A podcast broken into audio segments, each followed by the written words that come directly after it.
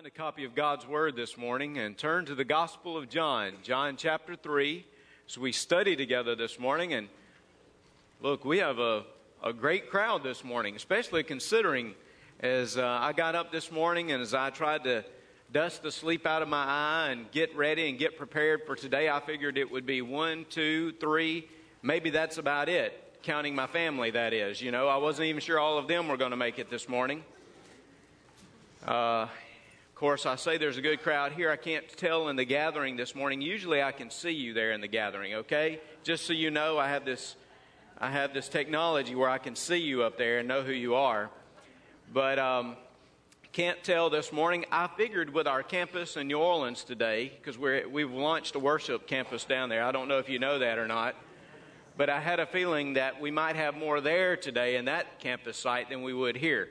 But uh, I'm proud you're here. I'm proud you're awake. You stayed up and watched the Bulldogs win last night? Some of you, yeah. See, I woke you up right in the beginning.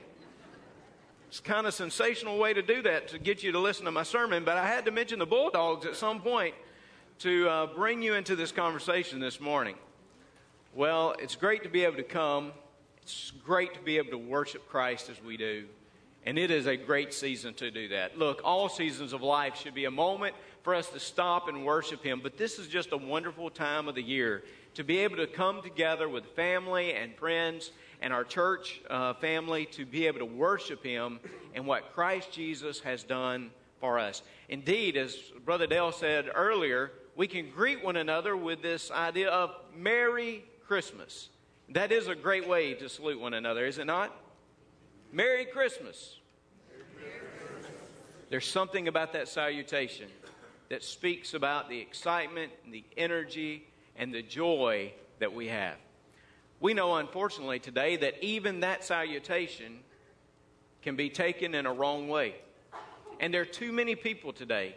There are too many people today that find such a message offensive. This morning, when I got up, and as I said, I was preparing myself, I was watching the news. My kids tell me I do that too often.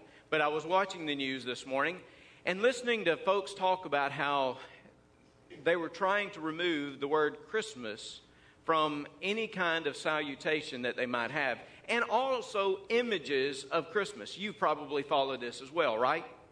Of where they have tried to remove nativities or greetings and rather replaced it with this innocuous term, happy holidays. You've probably seen that before. Well, as for me and my house, we still say Merry Christmas. It's fine to say that. But I also know that in that statement and in the message of Christmas, you can find some things that would offend our human senses and our rationale. I take you back to John chapter 3, for example. As Jesus is speaking to Nicodemus, as he is talking to him about the very principle of Christmas, as he is speaking about salvation itself, there, Nicodemus, he is he is troubled by what Jesus is saying. He's trying to process this message and this mission because there are so many elements of it that seem to offend his tradition, offend his religion, offend his expectations. And you know, the message of Christmas, as we think about it, it does have some offensive parts. As we think about God becoming human, dying for us on the cross. I want to share with you this morning what I still call the tough words for us to hear. Tough words. Some of you, again, are probably saying, tough words. John 3.16, those are some of the sweetest words I've ever heard. Some of you said, I, I learned that when I was uh, just a child, and I have been able to recite that and speak that. How could John 3.16, how could this mission be offensive? How can it be tough for us to hear? I hope to be able to explain it to you this morning, especially as we think about those sensibilities of Nicodemus, the sensibilities that much of our world still shares today. I, I want to share it with you again. John 3:16, wonderful, wonderful passage that we have so taken to heart. This is what Jesus said. For God so loved the world that he gave his only begotten Son, that whosoever believeth in him should not perish, but have everlasting life. Then he continued. He said, For God did not send his Son into the world to condemn the world, but that the world through him might be saved. He who believes in him is not condemned, But he who does not believe is condemned already, because he has not believed in the name of the only begotten Son of God. And this is the condemnation that the light has come into the world, and men love darkness rather than light, because their deeds were evil. For everyone practicing evil hates the light and does not come to the light, lest his deeds should be exposed. But he who does the truth comes to the light that his deeds may be clearly seen, and that they have been done in God. Here, Jesus is speaking to a ruler of Israel. He is a religious man. He has all kinds of expectations and standards that have been set by his experiences of life and by religion itself. Nicodemus comes to Jesus to try to discern what Jesus is about, his message, his mission, his purpose. He recognizes that Jesus is from God, but he is trying to understand exactly what Jesus intends to do and who Jesus really is. Jesus, of course, speaks to him about a new birth, about a, a new beginning that could come in life. And as he continues throughout this conversation, we find verse 16 this seminal statement about God's mission and God's love. And you see in this passage, I think, some offending principles, some, some offending elements to Nicodemus, at least, in that day. Look, if you will, at the offensive message that Jesus speaks about. He says, For God so loved the world that he gave his only begotten Son. Focus on that second part in particular. It says that God gave his only begotten Son, that God sent his Son. Now, what is offensive about that? Take it back to Nicodemus, take it back to his expectations, take it back to his understanding of who God is. In the religious mind of the day, in the Pharisaic mind, they would see God only as this holy God that was totally different. And look, there's nothing necessarily wrong with that in particular as you think about God. God is totally different from us, right? Aren't, aren't you thankful that God is just totally different from you and from me? I, I mean, I am thankful He's not like us. I, I look in the mirror sometime and I'm, I'm thankful God is not given to my mistakes and my failures and my issues the God I have, the God I serve, is just totally different from who I am. And the God that you serve is just totally different. Some people have called him the holy other. He's just totally different. He is unique. He sits on high. That's the God we serve, and that's the God that Nicodemus is thinking about. So get this the God who is the holy God, who is totally different, the total other being, this God has sent his Son. In other words, God has come down, and Jesus has taken upon flesh. The incarnation, that's really what we celebrate this Christmas season. We think about Jesus coming and taking on flesh. Taking on flesh. Becoming human. You know, the first argument within the church context was not over whether or not Jesus was divine or God. The early church accepted that Jesus was God. They, they believed that he was God. They, they worshiped him as a deity. They knew that he was the one true God. They knew that. You know what the earliest argument was over in the church? The humanity of Jesus that Jesus could be fully human. Why? Because it is so difficult. And it was so difficult for Nicodemus to get to this point to understand that Jesus could be fully God and be fully human. I mean, that in itself seems to defy all reason and rationale. That Jesus could be both. I mean, if you're God, you're totally other, right? If you're God, you're holy. You're set apart. You're different. How could you, as God, become human? And yet, through Jesus, through Christ, we see God stepping into history stepping in to the world events and taking on flesh and becoming like you and me in that regard. Nicodemus hears Jesus talk about God sending his son. And for him, it must have been a difficult truth to grasp. And for many today, it is still a difficult truth that God, the God of heaven, the God that so loved us, would step into our lives, step upon this earth, and become human. And yet, it was necessary to provide us the salvation that we so desperately need. I love the way John describes it. Certainly, the prologue to the gospel, John chapter 1, those first few verses, it speaks about the Word becoming flesh. You ought to go home and read it again and just be reminded of how God did become flesh in Jesus Christ. But I also want to share with you the prologue of John's first letter that he wrote. Listen to this. John speaking to a group of individuals that questioned the very humanness of Jesus. John trying to take upon those individuals that had rejected the humanity of Christ. This is what John said. Listen in verse 1. That which was from the beginning, which we have heard, which we have seen with our eyes, which we have looked upon, and our hands have handled concerning the word of life.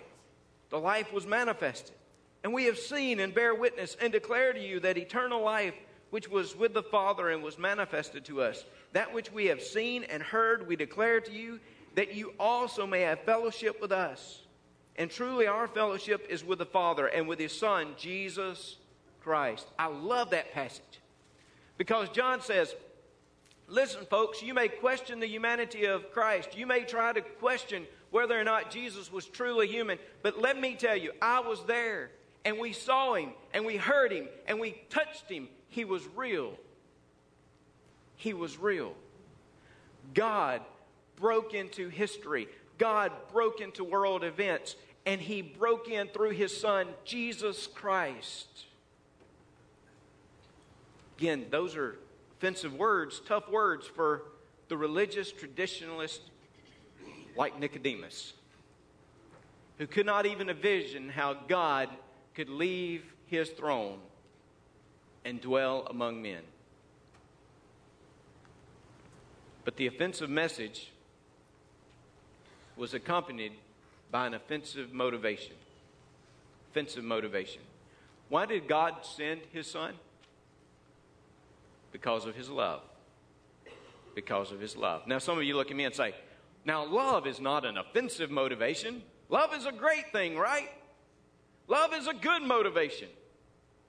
Yeah, I, I love those moments, for example, when, uh, when somebody comes and uh, maybe they ask me to marry them or we go through a premarital counseling time. Sometimes in that first session, I will say something like, Now, why are you getting married? And you know the way this looks. You, you, you can imagine, right? I mean, you've seen the look before, right? That girl looks at the guy. And she says, I love him. It's awesome. It's awesome. I'm going to be honest, though when I come together with folks who've been married 50 years, I don't see that look always, you know? Sometimes it changes. I'm not saying there's not love there, it's just a little. But, you know, eh, you know I'll, I'll, i sit there and I think to myself, yeah, you just don't know. We'll see what happens. Love's a great motivation. Love's a great motivation in our relationships. But I want you to think about this a moment. What could be offensive about this statement that God loved? I think the offensive moment, the offensive statement that you find in the scripture is that God so loved the world. And why would you find that offensive? Or why would Nicodemus find those words tough to digest in his life? Well, it is natural to love people you have relationships with. That's natural. You would think that people would love others that have these relationships. For example, if I told you that I love Leslie, now I can't, and yes, I might get the look. Maybe I can get. If I tell you I love Leslie, you would expect that, right? Yes. You would. What you've been telling people around here is what I want to know, yeah.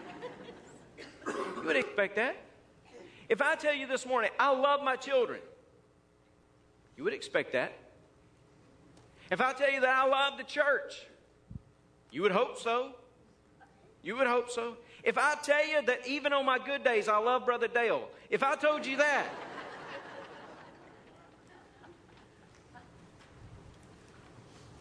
but listen, God loved the world.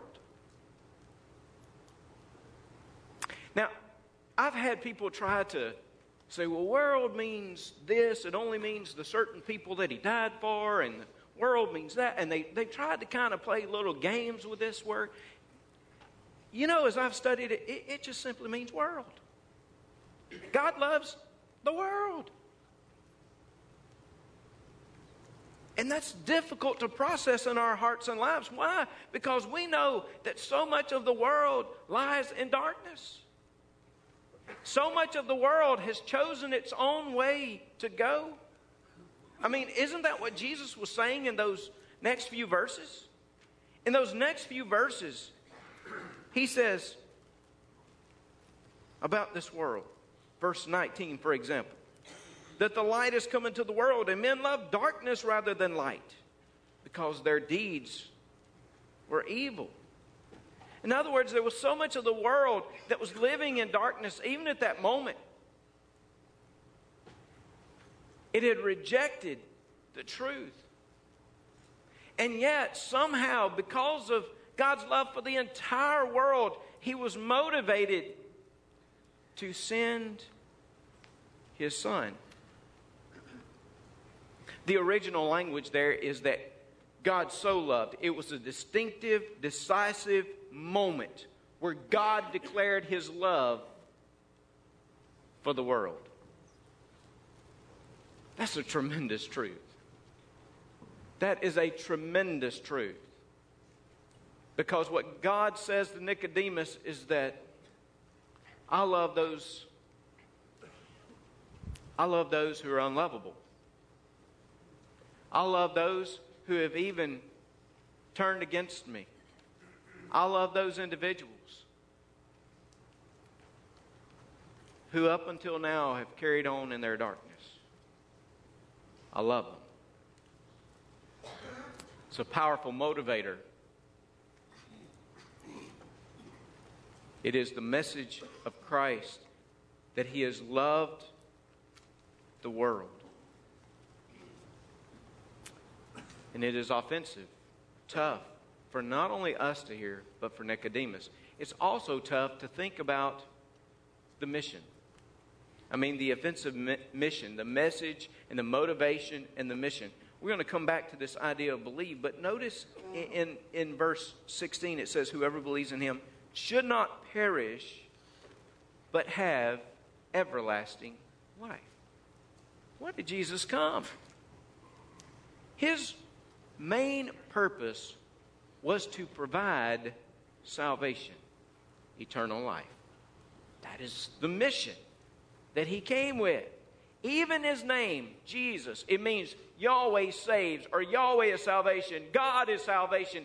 In his name, you find the purpose of his mission. And here he says he comes that whoever believes, they might have life. And, and get this, they will not perish but they will have eternal life. And then Jesus fleshes it out again in those following verses. He who believes in him is not condemned, but he who does not believe in him is condemned already because he's not believed in the name of the only begotten Son of God. And this is the condemnation that the light has come into the world. And then in verse 20 and verse 21, it speaks about the truth and how we are to embrace it. You see, the mission is that Jesus comes to bring the light into this world to bring light upon our deeds and who we are. But in that process of our seeing who we really are, our sinfulness, we can turn to Him, the one that has provided life for us. His mission is salvation. Why would that offend Nicodemus? Well, Nicodemus believes that salvation would come through his good deeds. I mean, you can, you can understand that in the first century Pharisaic world. Just do well. That, that's good enough. But it wasn't good enough. And it's still not good enough. Jesus came to provide salvation. He came in the, to take upon flesh, but as we know, he came also in that flesh to die upon the cross for us, to be resurrected the third day. Next week, we'll talk a little more about that. But what extravagant, expressive love that God demonstrated for us in that one act alone, the one act of the cross. The love that He had for us. That is what we celebrate this Christmas. Look, Christmas is an awesome time to gather with family. It's a wonderful time to make visits, wonderful time to get together and eat and, and have some time off from work. It's a wonderful time to do that. I see a couple of Zachary folks are up here visiting family. Just saw you. They're here for that. It's wonderful. Next Sunday, after worship service, my family and I are going to get together for a little while and we're going to drive to North Mississippi and we're going to see Mama. Both our mamas. It's wonderful. But Christmas is not just about getting together with family. Christmas is not just about having great banquets and feasts. Christmas is about proclaiming that Jesus Christ has come to provide for the world, for those who would believe, those who would trust. He has come to provide salvation for us all. It is the ultimate expression of God's love that He has sent His Son.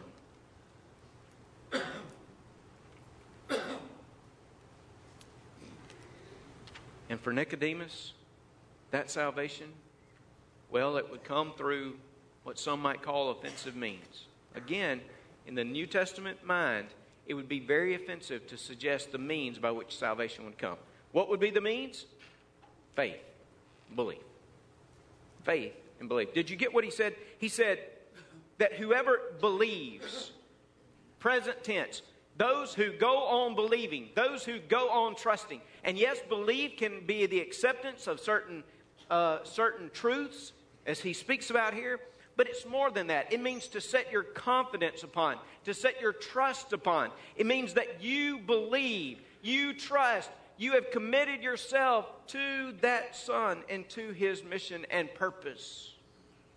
You believe, you trust. Nicodemus, again, believed that you had to keep so many different standards and you had to fulfill so many different tasks and obligations in order to have salvation. Jesus said, Well, you got to be born again. Nicodemus didn't quite understand that, so how in the world can I be born again?